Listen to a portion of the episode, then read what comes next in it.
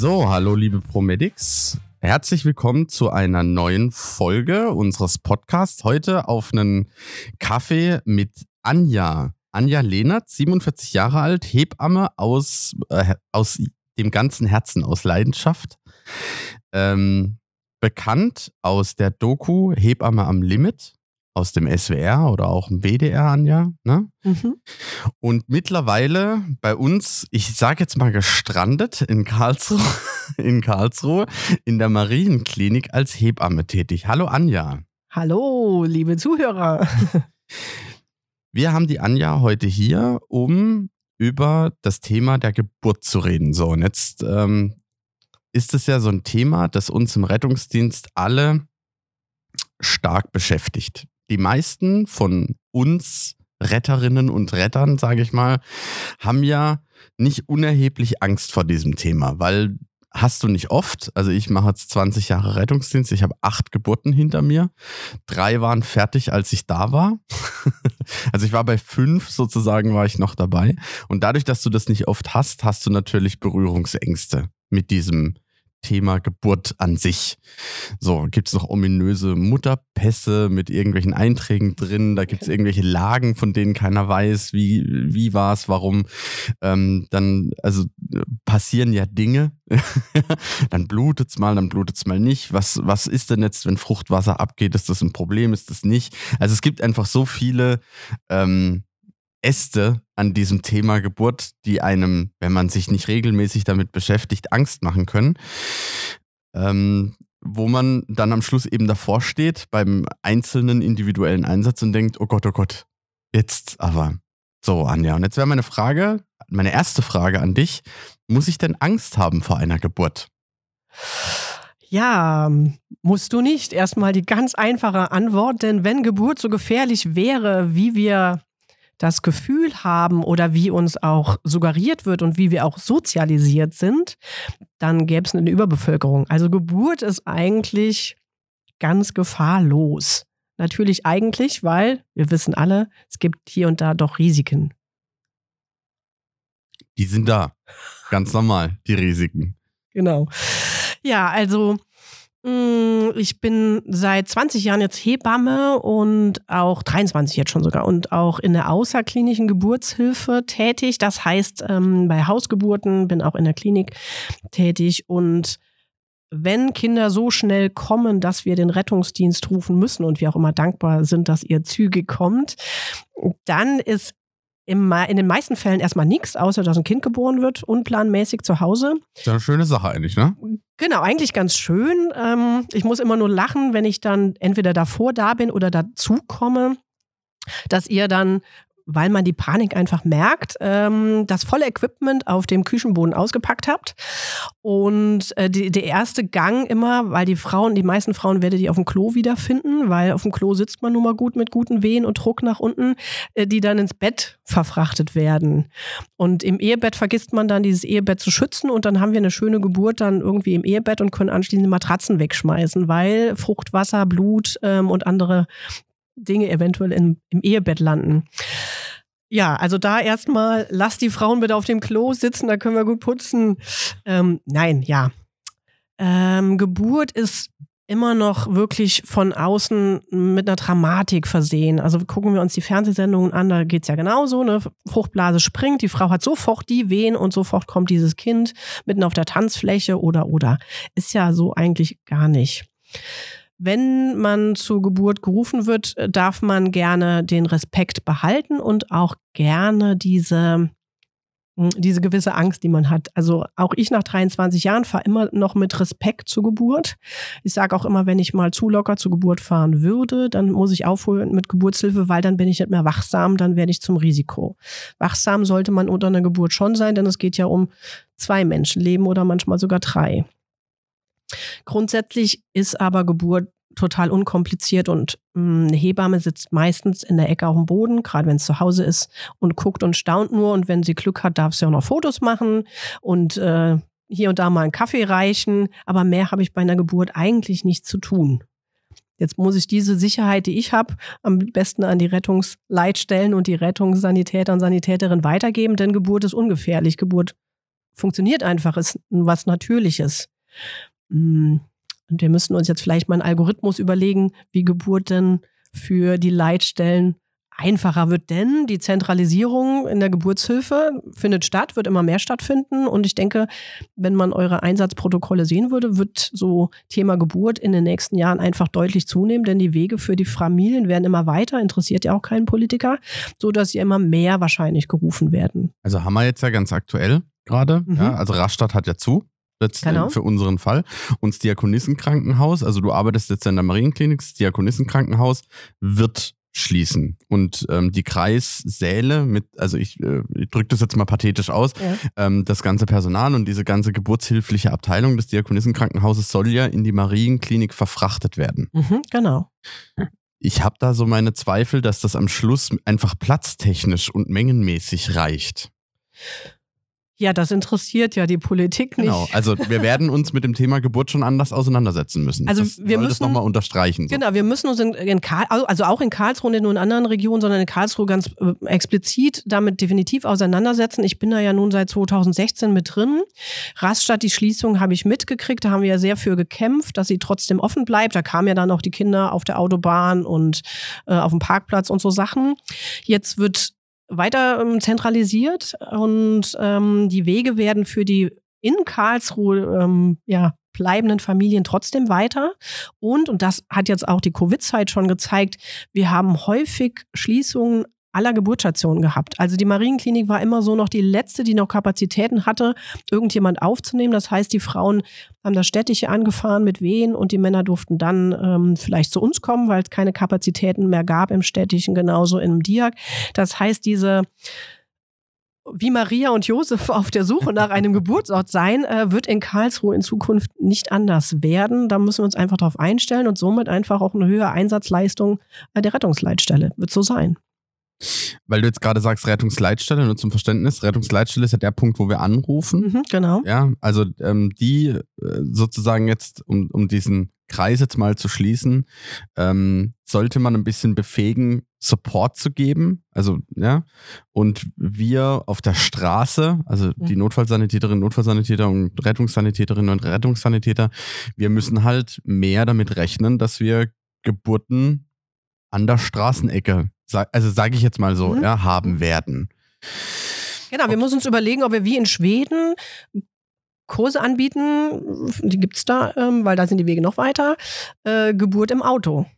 Okay, krass. Also das ist ähm, also, klar, man geht ja drauf ein auf die Veränderung im Gesundheitssystem und muss dann das Beste für die Familie rausholen. Und da gibt es wirklich Geburtsvorbereitungskurse wie gebäre ich gut im Auto. Und vielleicht müssen wir dann hier mal so einen Kurs entwickeln in Karlsruhe, wie gebäre ich denn gut in einem Rettungswagen. Also. Das ist eine Frage, auf die ich nachher tatsächlich noch zurückkomme. Ähm, ich will jetzt mal noch ein bisschen dabei bleiben, ob ich denn Angst haben muss. Also du hast jetzt gerade gesagt, diese Angst ist ja eigentlich sehr unbegründet. Also die wird forciert durch mhm. äh, äh, Funk und Fernsehen jetzt irgendwie, ja, also durch irgendwelche tollen Hollywood-Filme. Da platzt die Fruchtblase und drei Sekunden später fällt dieses Kind hinterher, sage ich jetzt mal so, ja, und dann hat man ja so eine innere Aufregung und generell ist das ja alles sehr aufreibend. Ja, also ähm, wir prüfen zum Beispiel nicht die Öffnung des Muttermundes. Also ich könnte mich nicht daran erinnern, dass jemals im Rettungsdienst jemand danach geguckt hat, ist dieser Muttermund offen und wenn ja, wie weit? Oder wie schätze ich das ein? Ich meine, das ist ja nicht Bestandteil unserer Ausbildung. Gott sei Dank. Ja, also, äh, ja, natürlich auch Gott sei Dank, ja, weil am Schluss sind, glaube ich, alle Kolleginnen und Kollegen glücklich, wenn sie sich hinstellen können und sagen, das, sieht man den Kopf schon? Nein, super. Genau. dann kommen Sie doch gerade mal mit, ja, wir laden Sie jetzt ein und dann Tüderta ins Krankenhaus irgendwie. Ähm, Genau, da, da muss man ähm, vielleicht so eine, eine Abschätzung kriegen. Also Geburt findet jetzt nicht statt mit allen zehn Minuten Wehen. Also wenn die Frau angibt, also meistens, also erstmal hört auf die Frau, denn die Frau weiß eigentlich sehr gut, in welchem Stadium sie unter der Geburt ist. Mm, bei allen zehn Minuten Wehen ist ja bei mir am Telefon auch, wenn sie nachts anruft und sagt, geht los, Anja, dann verwickle ich die in ein Gespräch, was zehn Minuten dauert. Und wenn sie in diesen zehn Minuten nicht einmal ähm, wirklich innehalten muss, dann weiß ich schon mal, naja gut, ähm, da sind zwar Kontraktionen, aber das sind noch keine Geburtswehen, dann kann ich eine Frau noch gut verlegen. Komme ich an, finde die Frau auf dem Boden wieder, auf dem Klo wieder wirklich laut, tönend. Geburt wird nämlich immer irgendwann laut.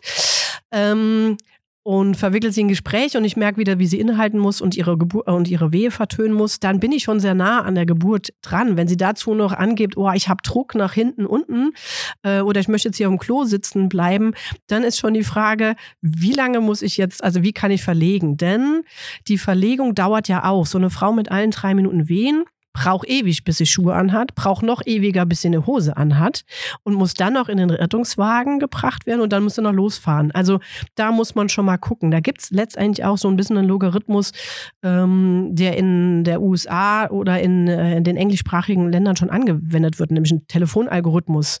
Mittlerweile ist nämlich so zum Beispiel, dass sich auch die Standards verändert haben. Also wir nehmen auch nicht mehr jede Frau in der Klinik auf. Das heißt, es könnte sein, dass ihr die Frau mit dem Rettungswagen bringt, mit allen zehn Minuten wehen und wir die eine halbe Stunde später nach CDG und Untersuchung wieder nach Hause schicken, weil ähm, ja, sie hat einfach noch Zeit. Wir müssen mit den Kapazitäten ja auch irgendwie handelbar werden. Das heißt, mehr Geburt. Geburten auf eine Einheit bedeutet die Frauen eher mal nach Hause lassen. Was die Gefahr birgt, dass sie dann eben zu Hause beim nächsten Mal zu spät ruft und dann doch wieder eine ungeplante Hausgeburt dazwischen kommt. Also es ist so, ja, also erstmal hört euch die Frau an, ähm, guckt euch die Wehen an, also sind sie kräftig, vertönend. Alle drei Minuten muss man entweder zügig verlegen. Wenn sie sagt, sie hat Druck nach unten, dann würde ich zu Hause bleiben ähm, und einfach gucken, denn dann wird in einer halben Stunde und so lange bräuchte man, bis man sie verlegt hat, sich nochmal irgendwas verändert haben, nämlich vielleicht die Haare sichtbar. der berühmte Kopf, den man da sieht. Genau, den berühmten Kopf. Also wenn man den natürlich schon in der Vulva sieht oder die Frau sagt, ähm, ich spüre den Kopf schon, dann ähm, in Ruhe sich in die Ecke setzen, ähm, versuchen, Intimsphäre zu wahren. Das ist, glaube ich, so das Wichtigste. Dann man rückt ja nicht mit einem Rettungssanitäter oder Rettungssanitäterin an, sondern man ist immer ein bisschen mehr. Also versuchen. Ja, wir kommen im Rudel in dem Fall. Genau, genau. im Rudel, ja, im großen Rudel, ich kenn's. Äh, in dem Fall dann einfach Intimsphäre wahren ähm, und auch wenn man sie nicht hat, diese Ruhe ausstrahlen. Jetzt geht hier zwar alles super schnell, aber erstmal geht alles gut. Denn so ist Geburt. Erstmal geht alles gut, wenn es so schnell geht. Dann wird Kind in Ruhe geboren, da muss man auch keine Handgriffe machen. Also man muss nicht am Kopf drehen, man muss nicht die vordere Schulter holen oder die hintere Schulter. Völlig egal. Die Kinder schaffen sich da alleine raus, denn die sind aktive Geburtspartner. Und dann liegt das kleine Würmchen zwischen den Beinen und wir können erstmal uns alle happy und froh sein und bleibt an der Nabelschnur. Dadurch ist es erstmal versorgt. Das heißt, wenn es auch erstmal nicht schnauft, weil es vielleicht ein bisschen schnell durch so ein Becken gepusht wurde, dann erstmal nochmal Ruhe bewahren, denn es wird durch den Nabelschnur weiterhin versorgt der Mama auf den Bauch geben und spätestens bei diesem Hochheben, ähm, wenn die Mama es nicht selber kann oder wir es dann eben tun, mh, mm, kommt meistens der Impuls so, ey, wer bist denn du? Und dann äh, schreit Kind einfach erstmal los. Okay, also das waren jetzt ja viele super wichtige Infos, Infos. tatsächlich, ähm, die ich ganz am Schluss auch, dass ihr das wisst, nochmal ähm, zusammenfasse. Aber ähm, ich wiederhole das jetzt gar nochmal, weil das ist ja, also für mich ähm, völlig surreal. Da kommt ein Kind zur Welt, das hängt an der Nabelschnur, okay, es ist versorgt durch die Mutter. Den, den Bogen kriege ich noch hin, ja, also die Lebensleitung funktioniert noch sozusagen, aber jetzt atmet es nicht. Also zumindest, wenn es rauskommt und dann liegt es da und das hat ja, also für, für alle jetzt von euch, die auch noch nie eine Geburt gesehen haben, das sieht ähm, schon sehr mausgrau aus am Anfang. Also jetzt nicht rosig, so wie man sich das vielleicht irgendwie wünscht und vorstellt, schon dann, also im ersten Moment würde ich für mich sagen beängstigend, weil wir kennen diese Farbe halt eben von Leichen. Genau. Also ich sage immer auch zu den Vätern im Geburtsvorbereitungskurs, wenn ja euer Kind geboren wird und es ist erstmal blau, ist immer erstmal super gut. Also top. Blaue Kinder, würden wir sagen, sind zyanotisch, die sind schon zentralisiert, irgendwas stimmt da nicht. Die sind super gut, weil der Kreislauf der Kinder noch anders funktioniert. Die sind noch in der Umstellungsphase. Also blaue Kinder sind super gut. Fahl, blasse Kinder, die wirklich, wirklich blass sind, kreideweiß wie die Wand. Da haben wir vielleicht ein Problem, weil da müssen wir eventuell stimulieren. Aber blau ist erstmal super cool. Also rosig ist kein Kind, was da rauskommt. Ja. Auch wenn es dann immer steht, rosig und vital. Ja, aber in der ersten Minute erstmal nicht. Okay, also das wäre jetzt auch meine Frage gewesen. So mal eine Minute. Mhm. Die kann, also die wird ja für uns wird die ewig. Ewig. Mhm. Genau. Das äh, kann ich mir jetzt an mir selber auch gut vorstellen. Also wenn ich dann da stehe und da liegt dieses Würmchen und es tut nichts, Mhm. dann wird diese Minute ja für gefühlt unendlich. So, also du würdest jetzt sagen, eine, eine starke Minute darf dieses Kind an der Nabelschnur hängen und es passiert nichts.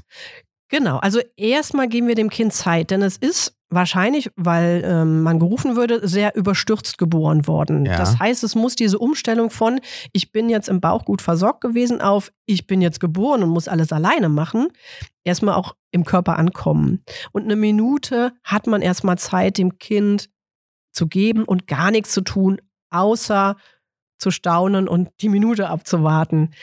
Ein großes Ziel letztendlich in der Geburtshilfe ist, nach fünf Minuten ein vitales Kind zu haben. So viele Reserven haben diese Kinder. Ähm, die können wir quasi gut abwarten. Natürlich soll man nach einer Minute, wenn man merkt, okay, Kind macht immer noch nichts, ist echt schlappi, dann fängt man schon mit Stimulation an. Stimulation heißt die Füßchen äh, massieren, den Rücken massieren, vielleicht mal anpusten. Die meisten Kinder, also ho- hoffe ich jetzt einfach, dass ich diese Aussage treffen kann, die normal zur Welt kommen, ohne dass wir irgendwelche Interventionen gemacht haben. Und das ist ja zu Hause einfach Mhm. nicht der Fall, kommen dann auch. Okay. Also da, da kann man schon von ausgehen, weil äh, Natur wäre ja verrückt, wenn sie die Geburt so gefährlich machen würde, dass man danach verstirbt. Ja, äh, das ist halt eben dieses äh, äh, rettungsdienstlich gedachte Mhm. Horrorszenario. Ja, und deswegen glaube ich, gibt es da auch diese großen Berührungsängste und Ängste einfach Mhm. mit diesem Thema. Ich äh, hole den Loop noch mal ein ganz kleines Stückchen nach vorne. Also ähm, Stimulation. Auch da an alle Kolleginnen und Kollegen. Ich äh, erwische mich da gerade selber dabei. Stimulation kennen wir als Sternumreiben Mhm. als, ähm, keine Ahnung, jetzt äh, am Kiefer mal kräftig rumdrücken und so, weil wir einfach auf Erwachsenenmedizin gepolt sind. Und jetzt gibt's ja äh, zwischen Erwachsenen, jugendlichen Kindern, kleinen Kindern bis hin zum Neugeborenen ja wahnsinnige Abstufungen. Also Stimulation bedeutet äh, wirklich ganz sachte an den Füßchen so ein bisschen reiben. Genau, die Füße massieren, wie so eine gute Akupressurmassage. Den Rücken hoch und runter rubbeln, also an der Wirbelsäule entlang. Ähm, und dann ist, ja, und anpusten. Also in den So Diving-Reflex. So wie man das kennt. Genau, so wie man es kennt, so machen. ähm, dann haben die, dann lösen die den Diving-Reflex aus und manchmal reißen die dann schon die Augen auf und denken, ah, jetzt muss ich doch, ah, genau, rah, rah, rah machen. Also die, die, diese ganz einfachen, simplen Dinge helfen eigentlich sehr gut. Also wir, gehen wir ein paar Jahrhunderte zurück, können wir heute auch immer noch machen. Wir könnten auch Wechselbäder machen. Also einmal warmes Wasser, einmal kaltes Wasser über das Kind. Haben wir, haben wir früher als Hebammen zu Hause immer gemacht, um die Kinder wieder zu kriegen. Hilft auch, wenn man in der Klinik nichts anderes hat, nimmt man nochmal eine Handvoll aus der Geburtsschüssel ähm, vom Wasser und, und schüttet das Kind einfach über mal kurz. Ähm, ja, braucht man in der Klinik äh, meist etwas öfter, aber weil wir Interventionen machen. Also wir nötigen ja die Kinder da raus. Zu Ja. Hause kommen sie einfach, weil sie schnell kommen wollen. Okay, also das nehme ich auch mit. Also dieses vorsichtige Reiben, anpusten, alles klar. Ähm, Wahnsinn, also äh, ich bin so ein bisschen, merkt man jetzt auch, ja, krass. Ja, also diese Minute, damit hätte ich gar nicht gerechnet. Aber okay, also wir können uns entspannen. Wir, wir, dürfen, wir dürfen eine Minute erstmal durchatmen. Wir können eine Minute ähm, abwarten und dann fangen wir an, dieses Kind zu stimulieren. Jetzt komme ich mal auf meine Ausbildung zurück. Mhm. In meiner Ausbildung kam dann noch dieser Oro-Sauger zum Einsatz. Also mir wurde noch erklärt, Mhm. ähm, wenn das Kind da ist, ähm, soll ich es äh, bitte auf den Rücken drehen und soll mit dem Oro-Sauger anfangen, restliches Fruchtwasser und eben ähm, Gedöns, sage ich jetzt mal, aus dem Mundraum sachte abzusaugen. Genau. Macht man heute auch nicht mehr. Also kein, kein Nee, genau. Wir haben die, äh, die Sauger bei uns aus dem Kreissaal verbannt. Die liegen zwar in der Schublade, manchmal braucht man sie hier und da nochmal, aber super, super selten. Denn Fruchtwasser ist eine physiologische äh, Körperflüssigkeit, wird vom Kind dann, dann resorbiert. Die Gefahr beim Absaugen ist eher, weil man eben nervös ist, dass man nochmal einen Vagusreiz Reiz setzt und erst recht einen Atemstillstand dann ähm, provoziert. Mm, Das würde ich einfach weglassen. das ist ja so gar nicht das, was wir wollen. Genau. Wäre ganz gut, wir würden es nicht wollen. Kontraproduktiv. Mhm, genau, also stimulieren und nichts tun. Also Geburtshilfe ist wirklich die große Kunst, nichts zu tun. Das ist wirklich. Was in unserer rettungsdienstlichen Welt ja völlig daneben läuft. Ja. ja. Weil in unserer Welt ist, ah, wir müssen möglichst viel und ganz, mhm. äh, ganz Alarm und überall mhm. Zugänge reinlegen und Blaulicht an und gib ihm und Vollgas und so. Das ist ja unsere Welt. Ja. Aber okay, nehme ich mit, vielen Dank.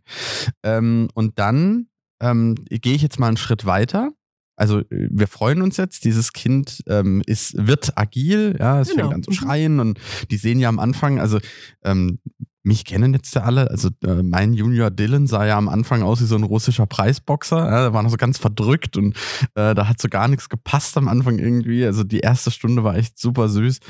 Ähm, dann kommen die und dann ähm, war mir noch aus meiner Ausbildung äh, ganz wichtig mitgegeben worden, Wärmeerhalt, Wärmeerhalt, Wärmeerhalt, Wärmeerhalt, Wärmeerhalt. Mhm. Also diese Kinder irgendwie so gut und so viel wie es geht einpacken. Genau, das bleibt. Also Wärme, Wärme, Wärme, Wärme, Wärme, weil die Kleinen sehr schnell auskühlen. Aber Wärme, Wärme, Wärme bedeutet nackig auf dem Brust der Mama, denn wir sind die besten Wärmflaschen für so ein Kind, was es gibt. Wir haben den Herzschlag ähm, der Mama, also der Mama auf die nackte Brust geben und dann Handtücher drüber, ähm, Isofolie, scheißegal, aber warm, warm, warm ist wichtig, ja. Mhm. Okay. Ähm, Nabelschnur? Die lassen wir dran. Die dürft ihr dran lassen. Ähm, da haben sich die Leitlinien auch verändert. Wir haben ja früher immer sehr zügig abgenabelt innerhalb der ersten Minute. Man weiß aber, dass man damit, wenn man so früh abnabelt, dem Kind ein Drittel seines Blutvolumens nimmt. Ein also, Drittel. Mhm. Deswegen nabeln wir nicht mehr ab. Also ihr könnt eigentlich theoretisch in Ruhe ähm, Nabelschnur lassen, bis sie auch kollabiert, weil da passiert nichts. Das heißt, die fällt irgendwann in sich zusammen, weil der Mutterkuchen gelöst ist. Da gibt es auch nicht irgendwie, früher hatte man gedacht, die Kinder verlieren dann Blut, weil der Umkehrschluss ist. Es stimmt alles überhaupt nicht. Man lässt die einfach dran. Zur Not kommt man dann mit Plazenta in der Schüssel. Also der Mutterkuchen in der Schüssel, Nabelschnur ist noch am Kind dran, neben dem Kind in die Klinik und dann könnten wir da alles machen. Also einfach Nabelschnur dran lassen. Wir sind ja auch umweltbewusst, ne? Dann sparen wir uns auch die Instrumente, die brauchen wir nämlich nicht, weder Schere noch Nabelklemme. Brauchen wir alles. Bis zum Kollabieren, kann man alles lassen. Mhm. Okay. Und wenn jetzt, also ähm, das alles irgendwie super läuft und die Nabelschnuss kollabiert, könnte ich aber trotzdem vor Ort schon sagen, ähm, irgendwie Papa, Mama, wer will, genau. ja, ihr könnt jetzt da abnabeln, das passt und das bleibt auch äh, nach dieser alten Regel eine Handbreit weg vom Kind ungefähr, mhm. ja, und dann kann man da schneiden und dann passt das. Genau, das kann dann wenn man es machen will, bleiben. Ja. Aber jetzt muss ich nochmal fragen, ein Drittel also mhm. in der Erwachsenenmedizin, in meinem Umkehrschluss, mhm. würden wir dem Menschen so viel Blut nehmen, dass er auf jeden Fall in ein Schockgeschehen kommen mhm. würde. Mhm. Ist das bei den Kids dann auch so? Nee, weil die Kiddies ja ähm, noch in der Umstellungsphase sind. Der läuft der Blutfluss ähm, läuft ja noch anders, weil sie ja noch diese Kurzschlüsse im kindlichen Kreislauf haben. Ja. Aber man hat eben festgestellt, dass man äh, denen einfach zu viel nimmt. Also das heißt, die Kinder werden eventuell zu viel gelb, kriegen dann nach drei Monaten kommen sie alle also wenn sie drei Monate alt sind, kommen sie alle in so ein bisschen in eine Anämie, sind halt in dieser Anämie ein bisschen stärker. Und äh, da man einfach weiß, ähm, dass es unterstützend ist, lässt man einfach dran. Also man lässt die gute Lebensschnur so lange wie möglich dran. Die Lebensader mhm. zwischen Mama und mhm. Kind. Okay, also, wenn ich jetzt mal so diesen Passus zusammenfassen will, dann glaube ich, brauchen wir keine Angst vor Geburt haben, sondern wir haben, glaube ich, am meisten Angst vor uns selbst. Weil wir in unserer, also ich, ich spreche halt zu uns Rettungsdienste, in unserer Welt einfach völlig anders funktionieren und ticken. Wir sind nicht der abwartende, beobachtende und staunende Partner, sondern wir sind ja in aller Regel ähm, das äh, Posaunenorchester, das irgendwo einfliegt und äh, mit viel Primborium irgendwas in, in großer Geschwindigkeit macht und wieder wegfliegt. So. Und dann in der Zeitung auch erwähnt wird, Rettungssanitäter hat Kind zur Welt gebracht. Ähm, nee, das war die Mama. Also ihr durftet staunend dabei sein und wart einfach glücklich, so eine tolle, geile Geburt zu sehen. Weil Geburt ist eigentlich total toll und total entspannt und total ruhig. Natürlich ist die Frau laut, aber es ist so vom Lebenszyklus, den man hat, eigentlich schon mit so äh, eine ganz prägende Phase. Und je besser wir sie gestalten und je ruhiger wir sie gestalten, umso besser wird es dann ähm, ja, im, im, weiteren Verlauf. Das heißt, ah, ja, ich wünsche euch einfach allen, dass ihr mal bei einer Geburt dabei seid. Vielleicht habt ihr eine Hebamme, die noch außerklinisch irgendwie arbeitet. Fahrt mal mit zur Hausgeburten, lasst euch mal mit dazu rufen, ohne im Job zu sein sondern einfach Ja. mal als Praktikant dabei zu sein, Praktikantin und nur mal zu gucken. Denn auch das müssten unsere Ärzte alle in der Klinik mal tun. Geburt ist nicht so gefährlich, wie wir, wie wir denken. Und das kann man eben nur lernen, wenn man außerhalb der Klinik mal Geburten erlebt hat. Denn in der Klinik machen wir viele, viele Dinge. Wir haben eine Interventionsrate von, ich glaube, 97 Prozent. Das heißt, ähm, die Geburten in 97 Prozent der Fällen brauchen Unterstützung. Nee, brauchen sie nicht. Die brauchen sie in der Klinik nur, weil wir in der Klinik eben so arbeiten, wie wir arbeiten. Und wir haben eine 35-prozentige Kaiserschnittrate, obwohl die WHO nur 15 Prozent möchte, äh, weil wir einfach so arbeiten, wie wir arbeiten. Und da müssen wir unsere über, oder das tun wir jetzt, wir denken über unsere Arbeitsweise nach und verändern auch langsam was. Aber man weiß in der Gesundheitspolitik, dass ähm, Neuerungen ungefähr zehn Jahre brauchen, bis sie denn dann wirklich umgesetzt werden. Das heißt, in zehn Jahren wird unsere Geburtshilfe nochmal anders aussehen als jetzt. Und vielleicht ist dann die Hausgeburtsrate wieder viel, viel höher, denn ähm, der Geburtsort sollte die Frau frei wählen und zu Hause ist nicht gefährlicher wie in der Klinik, auch wenn alle so tun. Das ist eine total, ähm, also ein total spannendes, interessantes Ding an sich Mhm. schon. Ja, also wir kommen ja auch mal zu Hausgeburten dazu und machen und tun. Also da Mhm. passieren ja ganz viele Sachen. Ähm, ich fasse jetzt noch mal kurz für alle von euch, Zuhörerinnen und Zuhörer, zusammen. Also wenn ihr draußen tatsächlich auch mal ein bisschen in Wallung kommen solltet, einfach weil ihr merkt, uh, hier ist jetzt gerade ein bisschen, uh, uh, ja, also hier passiert jetzt gerade und ja, ich komme ein bisschen unter Stress, holt euch einen zweiten RTW dazu. Das ist okay. Ihr braucht vielleicht auch Hilfe für den Papa, ihr braucht vielleicht auch Hilfe für die Mama noch, ja. Ähm, das ist alles viel und groß, aber es ist auf gar keinen Fall an der Stelle falsch, sich Hilfe zu holen. Also das kennen wir auch aus den CRM-Grundsätzen. Holt euch Hilfe, wenn ihr merkt, dass ihr Hilfe braucht. Und wenn ihr jetzt äh, natürlich, das ist ein Thema, ähm, da habe ich mich vorhin mit Anja drüber unterhalten, noch die Möglichkeit habt, eine Hebamme an die Einsatzstelle zu holen, ist das natürlich auch super. Das wird ein Thema sein, das Anja und ich außerhalb dieses Podcasts vielleicht mal mit unserer integrierten Leitstelle ansprechen sollten. Aber wenn wir die Möglichkeit haben, machen. Also auf jeden Fall. Hilfe holen ist nicht verboten, ist eine gute Sache. Ich komme zu meiner zweiten Frage, Anja. Ähm, hast du, also wenn wir Kinder zur Welt holen, super zu Hause. Ja, haben wir jetzt schon, nicht ins Ehebett, Bitte nicht sehen, genau. Im Badezimmer bleiben. Badezimmer bleiben oder sonst irgendwo, okay. Jetzt kann es ja aber in unserem Fall auch passieren. Also ich erinnere mich immer wieder gerne zurück an der B294 in Höfen an der Enz in ein, ein wirklich idyllischer Sommertag, an einem Sommerabend auf dem Netto-Parkplatz. Saß sie auf dem Beifahrersitz in einem Dreier BMW und ich kam mit meinem äh, süßen Rettungswagen dazugefahren. und dann ging's los, sozusagen. Mhm. Ähm, jetzt kann es ja auch passieren, Umstände, ganz viele, Wetter, Witterung, wir waren schon unterwegs, jetzt kommt dieses Kind Mhm. im Rettungswagen. Ja. Hast du irgendwie da, also gibt es spezielle Anforderungen an uns im Rettungswagen? Weil jetzt wird es ja schwierig. Du hast vorhin gesagt, bestenfalls sitzt die Frau. Mhm. Unser Reflex ist, wir legen alles hin. Genau, auch da sind wir sozialisiert. Geburt findet im Liegen statt, in Rückenlage. Frau liegt wie Maikäfer auf dem Rücken, zieht die Beine an, Kopf auf die Brust und dann habt ihr wahrscheinlich auch noch so dieses Drücken, Drücken, Drücken, Drücken, Drücken, Drücken, also Powerpressen. Ja, Sozialisierung der Mediziner, ne? Weil wir können wunderbar zwischen die Beine gucken und wunderbar viel tun. Aber jetzt wissen wir ja alle, Geburt bedeutet wenig zu tun. Ähm, die Schwerkraft hilft bei einer Geburt und unsere anatomischen Vorgegebenheiten im weiblichen Becken sind so, dass aufrecht Kinder besser geboren werden. Gut, jetzt können wir bei laufender Fahrt äh, die Frau liegt nun mal auf der Liege nicht wirklich in eine aufrechte Position bringen. Die Frage ist, wenn ich merke, ähm, die Frau sagt, ich muss drücken oder man hört es ihr meistens auch an, denn sie macht plötzlich während ihrer Atmung ähm, dann überlegen, halte ich an, rechts ran äh, und bringen sie dann doch noch in die aufrechte. Aufrechte Position heißt einfach, sie vielleicht irgendwo hinhocken, unter sie eine Unterlage legen und dann kann Kind geboren werden.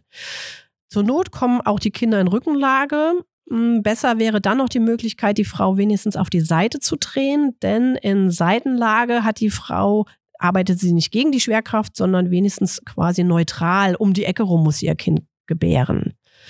Das sind die Sachen, die man im Rettungswagen, denke ich, ganz gut umsetzen könnte. Also was ich äh, jetzt aus meiner Erfahrung raus, da muss ich jetzt einfach mal fragen, weil ich Mhm, völlig mhm. doof bin, ja.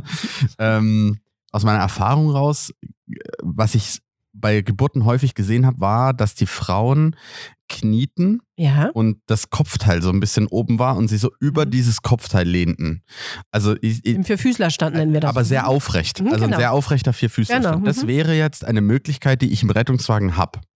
Okay. Also ich kann ja äh, sagen, ich halte jetzt an, ja, wir Mhm. schnallen jetzt alles ab, sie drehen sich jetzt rum, knien sich mal hin, ich mache das Kopfteil hoch und sie legen sich jetzt mal an oder halten sich an Mhm. diesem Kopfteil fest oder legen sich über dieses Kopfteil. Ist, ist das eine gute Idee? Das ist super. Das ist ja so der erhöhte Vierfüßlerstand. Ähm, auch da muss die Frau nur um die Ecke rum, quasi nach hinten, unten gebären.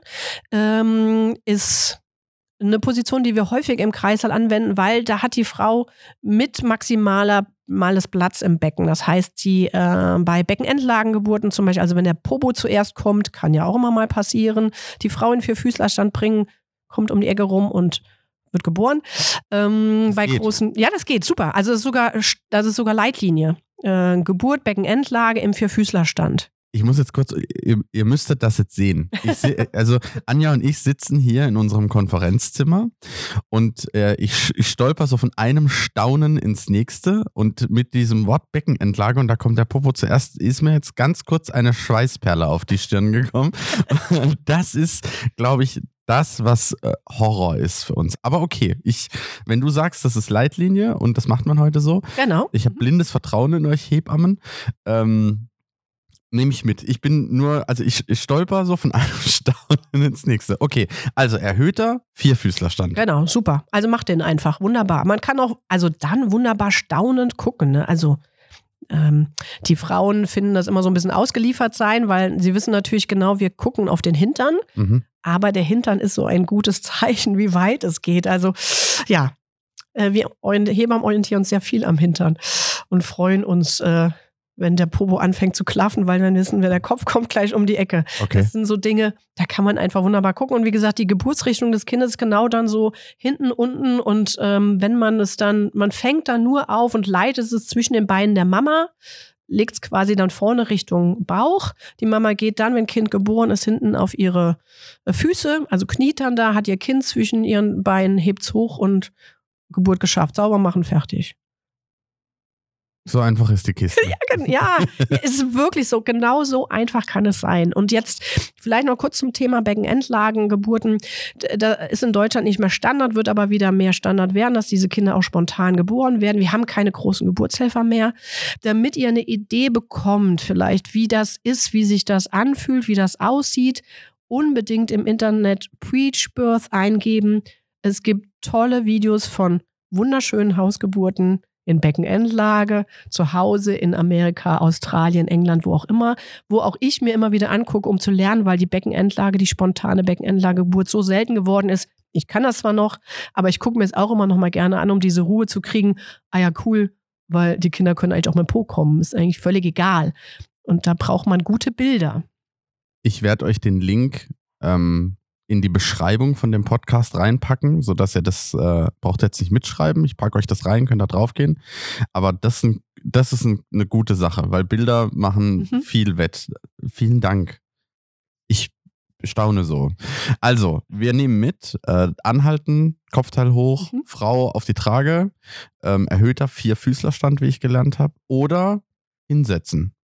Genau. Also hinsetzen äh, au- auf der Liege wäre jetzt blöd, weil dann ist unser Steißbein nicht frei. Also wir brauchen ein freies Steißbein, denn das Steißbein knickt nach hinten bei der Geburt, Ja. wird manchmal sogar gebrochen, merken die Frauen allerdings nicht.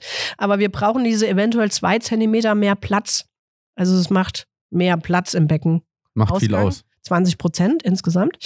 Ähm, und da muss das Steißbein frei sein. Das heißt, äh, tiefe Hocke wäre dann vielleicht am Begleitsitz sinnvoller oder oder. Also, Aber zur Not Seitenlage geht immer. okay. Okay. Ansonsten Rettungswagen warm machen, klar, für Mhm. dieses äh, frisch geborene Wesen, äh, was da zur Welt kommt, einpacken und äh, die Fahrt fortsetzen. Ne? Genau. Also Mit den Endorphinen, die man gerade mitgenommen hat, wunderbar fortsetzen, die Fahrt. Jetzt stellt sich natürlich im Umkehrschluss die Frage, also es läuft jetzt alles ganz entspannt und super und wir freuen uns. Wann ist denn der Punkt gekommen, wo wir umschalten müssen, wo wir sagen, okay, jetzt, jetzt muss ich Gas geben? Ja, da kann ich jetzt mal aus meinem äh, Leben erzählen mit Rettungssanitätern und Notarzt. Ähm, wenn vor Ort eine Hebamme ist, die euch gerufen hat, dann ruft die üblicherweise nicht aus Jux und Dollerei, sondern sie ruft, weil sie wirklich Not hat. Bei mir war der Fall mal so, die Frau hatte mh, mm, mittags ein CDG beim Frauenarzt, also die Herztone wurden überwacht und dieses CDG hatte schon eine Auffälligkeit. Der Frauenarzt hat nicht darauf reagiert. Die Frau hat davon Gott sei Dank ein Foto gemacht. Abends zu Hause fiel ihr ein und so ihr Bauchgefühl sagte ihr, mm, irgendwas stimmt hier nicht. Die Frauen haben sehr gutes Bauchgefühl übrigens so in der Schwangerschaft, ein sehr, sehr gutes. Und dann rief sie mich an und ich bin zu ihr und habe vor Ort die Herztöne nochmal abgeleitet und hatte bei einem noch nicht Geburtsbeginn und auch kein Blasensprung grottenschlechte Herztöne. Wirklich grottenschlechte Herztöne. Selbst mir nach 20 Jahren der Arsch auf Grundeis ging. Ich habe ähm, natürlich Verlegungen sofort in die Klinik ähm, anvisiert, habe auch in der Klinik schon angerufen, per WhatsApp dieses CDG dann weitergeleitet. Da wurde schon ganz klar, wir richten schon mal den OP. Wenn dann der Notarzt ankommt und sagt, naja, sie hat ja noch gar keinen Blasensprung, so schlimm ist das ja alles nicht. Und ich sage, ihr müsst jetzt bitte mit Blaulicht und Signal fahren und es wird nicht getan, dann ärgere ich mich natürlich ganz enorm drüber, denn ich ähm, bin grundsätzlich oder wir Hebammen sind nicht hysterisch. Also wenn wir rufen, dann bitte die Anweisungen der Kollegin Folge leisten. Sie wird nicht übertreiben. Dieses Kind kam dann 20 Minuten später, also in der Klinik angekommen, haben die noch Kunst-CDG geschrieben und haben dann Notkaiserschnitt gemacht. Es hätte einfach eine Verlegung, hätte einfach schneller sein können. Es ist dem Kind jetzt nichts passiert, aber ich habe mich immens geärgert, dass man mich nicht ernst genommen hat als Geburtshelfer. Das ist natürlich etwas, das, glaube ich, jeder von uns ähm, Rettungsdienstlern sehr gut verstehen kann, wie kacke das ist, mhm. wenn man nicht ernst genommen wird. Das geht ja uns genauso. Also das nehme ich auf jeden Fall mal als großes Ausrufezeichen mit. Mhm. In dem speziellen Feld der Geburt seid ihr die Profis. Mhm. Und wenn ihr sagt, Feuer frei, mhm. dann wird an der Stelle einfach auch nicht mehr diskutiert. Genau. So. Nehme ich mit, verstehe ich auch völlig und ich verstehe gar nicht, wie man sich dieser, dieser Bitte, sage ich jetzt mal, oder dieser Anweisung widersetzen kann. Also das geht in meiner Realität schon wieder gar nicht rein. Aber okay. Genau. Dann großes, ähm, wir müssen jetzt handeln, ist periodenstarke Blutung. Was ist denn periodenstark? Ja, genau. Das kommt jetzt auch darauf an, wie die Frau sonst für eine Periode hat. Ein ganz schwieriges Thema. Ne? Also, wenn ihr äh, zur Frau kommt und der läuft das Blut die Beine runter und sie hat eine Lache unter sich, ähm, da wird nicht mehr diskutiert. Da wird auch bitte kein Zugang gelegt und kein Blutdruck gemessen, sondern da setzt ihr die Frau schon mal ins Auto und könnt während der Fahrt alles machen. Weil da zählt jede Sekunde. Wir müssen gucken, kommt diese Blutung einfach von einer wehenden Frau und der Muttermund geht auf, dann blutet man auch. Manche Frauen eben ein bisschen stärker. Oder haben wir ein anderes Problem, was zugrunde liegt? Das sage ich allerdings auch in Geburtsvorbereitungskursen. Also eigentlich sage ich da, ruft keine Rettungsmenschen mehr, weil bis sie angefahren kommt, das sind alles Minuten, die wir verschwenden, in Anführungszeichen, sondern Papa, pack deine Frau ein und fahr in die Klinik. Mm, also über periodenstarke Blutung, periodenstarke Blutung ist echt schwierig zu definieren. Ich kann jetzt nicht sagen, okay, zwei Binden in einer halben Stunde, so viel Zeit haben wir nicht. Wenn die Frau der läuft das Blut die Beine runter, die hat eine Lache zwischen den Beinen oder ihr findet sie auf dem Sofa im Bett und da ist eine Blutlache, dann verlegen sofort so schnell wie möglich. Die ist erstmal noch kreislaufstabil, denn Frauen haben ja größeres Blutvolumen in der Schwangerschaft. Das ist für die erstmal noch nicht so schlimm. Ähm, alles Mögliche erstmal versuchen während der Fahrt zu erledigen, damit diese Sekunden dann einfach vielleicht gespart werden. Okay, also aus der ähm, aus der Brille beziehungsweise aus dem Umfeld kann ich jetzt aus persönlicher Erfahrung vielleicht auch ähm, für alle ähm, Rettungsdienstler jetzt wieder was sagen, weil wir kennen diesen Begriff so ein bisschen als Sickerblutung. Mhm. Ähm, das ist was anderes. Ja, genau. Und ähm, das habe ich bei Geburten häufig gesehen, dass ich gedacht habe, uh, das blutet jetzt aber arg. Mhm. Gefühlt. Ja, weil jetzt kommt mein Rettungsdienstleben wieder ins Spiel, wo ich dann äh, wo ich dann reingehe und denke, naja, das kommt schwallartig, aber das sickert so ein bisschen. Und dann hatte ich einmal das Erlebnis, und das war für mich sehr eindrücklich, dass ich einen permanenten Blutfluss mhm. hatte. Also dieses, da kam unaufhörlich in einer sichtbaren Fließgeschwindigkeit Blut. So. Und dann habe ich mir gedacht, das sah jetzt oder das sieht jetzt anders aus, wie das, was ich kenne. Mhm. Dass da mal so ein bisschen Blut kommt und da kann auch mal kurz ein Schwallblut kommen. Also so, ich sage jetzt mal so Blutblasenmäßig, ne? Dass da mal kurz so flöpp und dann ergießen sich mal ein paar Milliliter Blut, sieht ja auch immer gleich nach viel aus. Ähm, aber das sah anders aus. Und ich glaube, das ist etwas, was man so, so als Marker irgendwie gut mitnehmen kann. Also wenn da unaufhörlich sichtbar Blut fließt, fließen, ja, Das ist ja gut. Mhm. dann ähm, kann man davon ausgehen, dass hier irgendwas gänzlich aus dem Ruder läuft. Ja. Und dann sollte man, ich nehme jetzt dich mal wieder mit, nicht diskutieren, äh, laufen lassen. Ja, man Ja kann oder nichts machen. Also, äh, nein, also die Frau laufen lassen Achso, oder ja, die Frau laufen, ja, das macht jetzt auch den Kohl nicht fett. Also die Frau schnellstmöglich in diesen Rettungswagen rein, Blaulicht, los. okay, da kenne ich jetzt noch fritsche Lagerung. Beine übereinander wird die Blutung auch nicht stoppen, kann man aber machen, ja. Mhm. Also ist jetzt so ein Thema, wo man sagt, schön, wenn man es macht, aber jetzt irgendwie auch Genau. nicht schlimm, wenn man es nicht macht. Mhm. So. Genau. Mhm. Und dann kenne ich hier aus meiner Ausbildung noch ähm, dieses, also austamponieren ist jetzt falsch, aber bei der fritschen Lagerung ähm, einfach Saugkompressen zwischen die Beine packen. Dass man das versucht, einigermaßen irgendwie unter Kompression zu bringen, muss man ja vorsichtig sein. Das wird nicht reichen, weil die Blutungsquelle sitzt ja wo ganz anderes. Genau. Aber ähm, das ist so ein Kann, muss nicht. Ja, bringt nichts. Also außer dass das Blaulicht an. Schweinerei macht. Ja, genau. Ja, ist so, bringt nichts, weil wir haben, wenn es so, wie du erzählst, und das ist ein, ein guter Hinweis, also auch so für mich, wie ich es mal noch transportieren kann, wenn es mit einer Flussgeschwindigkeit blutet, haben wir wahrscheinlich eine Plazenta-Ablösung. Die Plazenta ist ganz oben, da können wir nichts ähm, mit tamponieren oder so. Da ist jetzt auch für uns nichts mehr zu tun. Einladen, nur- Blaulicht an, Attacke. Mhm. Voranmelden, Klinik. Wir bringen eine Frau, die blutet. Unter, Genau. Also und schwanger muss ja jetzt gar nicht unter Geburt sein. Es kann Genau. ja jetzt auch ohne Wehen Mhm. äh, oder sonst irgendwie sein. Einfach nur die Frau ist schwanger und blutet. Genau. Unaufhörlich, Attacke.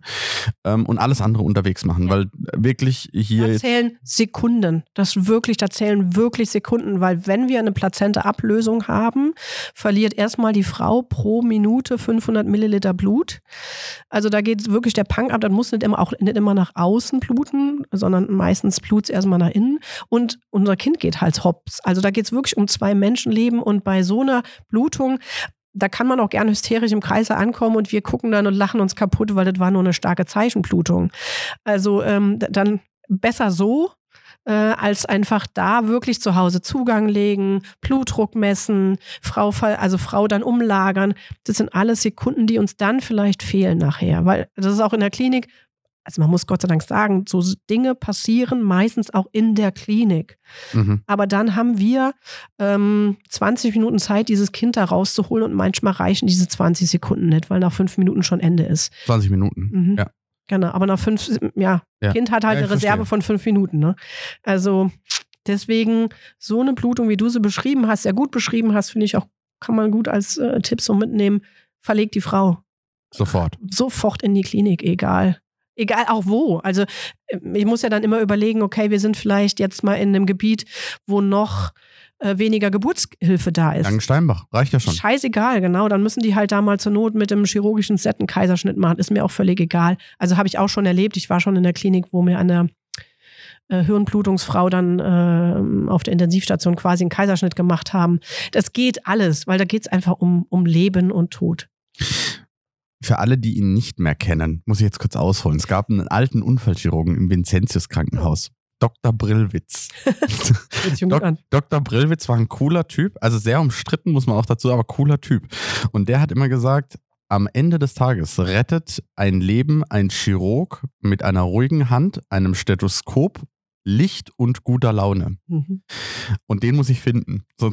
Also Genau. tatsächlich, so doof es ist, ja, aber den muss ich finden. Und je weiter wir jetzt rausgehen, also äh, ist ja jetzt auch nicht selten, dass wir zum Beispiel mal nach Hirsau fahren. Mhm. Und da kann ich jetzt ja auch ausholen. Ja. Jetzt fahren wir mal an den, an den Zipfel des Nordschwarzwaldes. Da sind wir ja noch gar nicht drin. Keine Geburtshilfe mehr. Ja. Da oben ist Feierabend. Also ich glaube, Kalf hat noch eine Geburtsklinik, wenn ich es weiß, Ja, und ja. vielleicht Nagold. Aber wir reden, wir reden ja über 50, 60 Kilometer Distanzen in dem Fall. Ja. Okay, also, wenn Blut läuft, haben wir ein Thema. Ja. Ähm, haben wir sonst noch irgendwas? Ich gehe jetzt gerade mal in mich. Wie sieht es denn aus mit einer äh, kreislaufschlechten Mutter?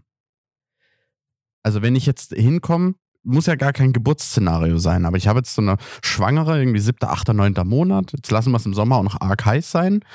Ähm, und jetzt habe ich einfach eine Mutter mit einem relativ schlechten Blutdruck. Also ich irgendwas Ja, ja, rausgegriffen, jetzt 90 zu 50, Mhm. ja, und vielleicht ein bisschen Tachykard, so irgendwie eine 100er Frequenz und dann denkt man sich so, hm, hm, hm, hm. Weißt du, wie ich meine? Ja, ja, genau. Hänge ich ihr eine Infusion an und nimm sie mit in die Klinik. Wahrscheinlich, also ich bin am überlegen, welche Szenarien haben wir noch für euch, wo ihr unbedingt fahren müsst. Aber alle Szenarien, wo ihr noch fahren müsst, könnt ihr nicht, ähm, habt ihr Gott sei Dank nicht präsent, weil ihr dürft keine Herztöne hören. Ähm, das ist manchmal gut, wenn man es nicht darf. Äh, Das ja, kann ich aus eigener Erfahrung bestätigen, dass das gut ist, manchmal das nicht zu können. Genau. Also da, ähm, ja, Kreislauf instabil, klar, verlegen, aber weißen wird sie 24 Stunden bei uns überwacht und wird wieder gehen, weil da wird nichts dahinter stecken. Was eher schon mal sein kann, ist eine mh, hypertensive Krise. Also ihr kommt an und habt eine, ja, einen Blutdruck von 180 zu 100 mh, und die Frau erzählt euch, sie sieht Sternchen oder hört euch nicht mehr gut. Dann ist die Frage, steht sie kurz vor einem eklamtischen Anfall, also kriegt sie gleich einen Krampfanfall. Ja. Das sind auch Dinge äh, sofort verlegen. Weil so ein Krampfanfall überlebt so ein Kind ein, zweimal und dann ist aber auch Schicht im Schacht. Ähm, also eher die hypertensiven Krisen machen uns Angst Ja. in der Geburtshilfe als jetzt einen niedrigen Blutdruck Ja. und ein bisschen Schwindel. Da muss man halt nochmal genauer gucken. Okay. Wichtig ist generell, ähm, was auch sein kann, werdet ihr wahrscheinlich auch immer mehr zugerufen werden, ist ähm, Blutungen und kreislaufinstabile Frauen bei kleinen Geburten zu Hause, also bei Fehlgeburten. Ja. Ähm, da gilt es erstmal dann auch drum, auch zu, zu verlegen, weil auch da die verlieren viel Blut eventuell und Ruhe auszustrahlen, weil die Frau hat gerade ihr Kind wahrscheinlich zu Hause äh, ungeplant verloren. Ähm, ja, empathisch sein halt. Das hatte ich, ähm, das hatte ich zweimal in meinem, in meiner Karriere und ich würde sagen, ähm, das ist eine der Königsherausforderungen im Rettungsdienst. Ähm, eine, eine potenziell erkrankte Person zu haben, die im gleichen Moment äh, einen emotionalen Verlust äh, überhaupt erlebt. Ja, also das ja. ist ja, das ist ja der. Beginn des emotionalen Verlustes. Und jetzt hast du ähm, zwei, vielleicht sogar drei. Ja, du hast ja vielleicht Geschwisterkinder, du hast einen Ehemann, du musst jetzt das kurz managen. Wer bleibt bei den Kids? Wie läuft das? Wie machen wir das? Das ist äh, eine der großen Königshürden, würde ich sagen, wo es viel äh, Empathie braucht, wo es auch viel, glaube ich, Erfahrung braucht, um ähm, dieses Fingerspitzengefühl zu haben, wie, wie mache ich das, wie gehe ich da gut damit um. Aber das ist, das ist richtig. Also das sehe ich auch so. Da, da werden wir mehr davon haben und haben wir auch immer wieder. Mhm. Okay, Anja, wir haben jetzt, lasst mich kurz schauen, 47 Minuten voll schon. das ist völlig in Ordnung. Ähm, ich würde dich jetzt nochmal fragen, so nach deinen ähm, fünf großen, wichtigen Tipps zur Geburt für alle Rettungsdienstler und läut es nochmal kurz ein für alle mit dem kurzen Call to Attention.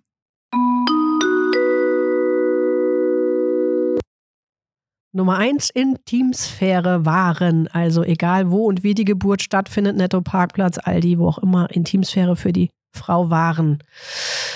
Punkt zwei, ähm, eure Aufregung in Schach halten. Also Geburt ist ungefährlich. Punkt drei, aufrechte Geburtshaltung. Irgendwie versuchen, die Frau zu motivieren oder es zu ermöglichen überhaupt.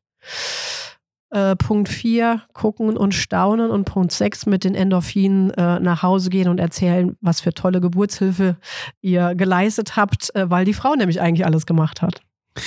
Das nehme ich auch so mit. Also jeder von uns, der irgendwann mal bei einer Geburt dabei war. Wir haben jetzt auch viele junge Kolleginnen und Kollegen, aber jeder, der einmal bei einer Geburt dabei war ähm, und tatsächlich äh, mit Staunen erlebt hat, was die Frauen da leisten und unter welchen Bedingungen sie das auch leisten. Also das muss man ja auch sehen. Ähm, kann am Schluss eigentlich nur voller Respekt seinen Hut ziehen und sagen, krass, Mhm, genau. Krass, ja. Ich durfte beiwohnen. Mehr nicht. Genau. Am Schluss kann ich äh, euch allen noch mitgeben, so ein bisschen aus äh, unserer oder meiner oder auch Anjas Erfahrung. Ähm, jeder, der bei der Geburt dabei ist, spielt in einem Team. Und in diesem Team gilt es, ähm, wie Anja schon gesagt hat, äh, klar in Teamsphäre zu wahren, aber dieses Team muss seinen Kapitän, sage ich jetzt mal, motivieren. Also wir spielen da alle eine entscheidende Rolle, die Laune oben zu halten, die Moral oben zu halten, auch mal ähm, kurz durch das Tal der Tränen zu gehen, aber einfach das Feuer wieder zu entfachen und mitzugehen, um dann am Schluss ähm, diesen Erdenbürger zu begrüßen oder begrüßen zu dürfen. So muss man das ja sagen. Und äh, bestenfalls es euch wie mir und eure Geburten waren immer komplikationslos. Meine Geburten waren immer relativ komplikationslos, muss ich schon ehrlicherweise sagen, obwohl mit dem Wissen von jetzt wahrscheinlich noch komplikationsloser ähm, als damals. Und äh, ich bedanke mich jetzt ganz, ganz herzlich bei der Anja für ihre Zeit. Danke, Anja, dass du da warst. Das war super interessant. Ich glaube, wir sehen uns auch nochmal. Ich glaube, wir haben mit Gerne. Sicherheit noch ein, zwei Themen, über die wir reden können. Und äh, wünsche euch allen frohes Retten viel Spaß bei der Arbeit, lasst es euch gut gehen und wenn ihr Fragen, Wünsche, Sorgen, Nöte oder Anträge habt, findet ihr die Anja bestimmt auch mal in der Marienklinik, die euch ganz bestimmt jede offene Frage, wenn sie denn Zeit hat, beantwortet. Jederzeit. lasst es euch gut gehen. Tschüss.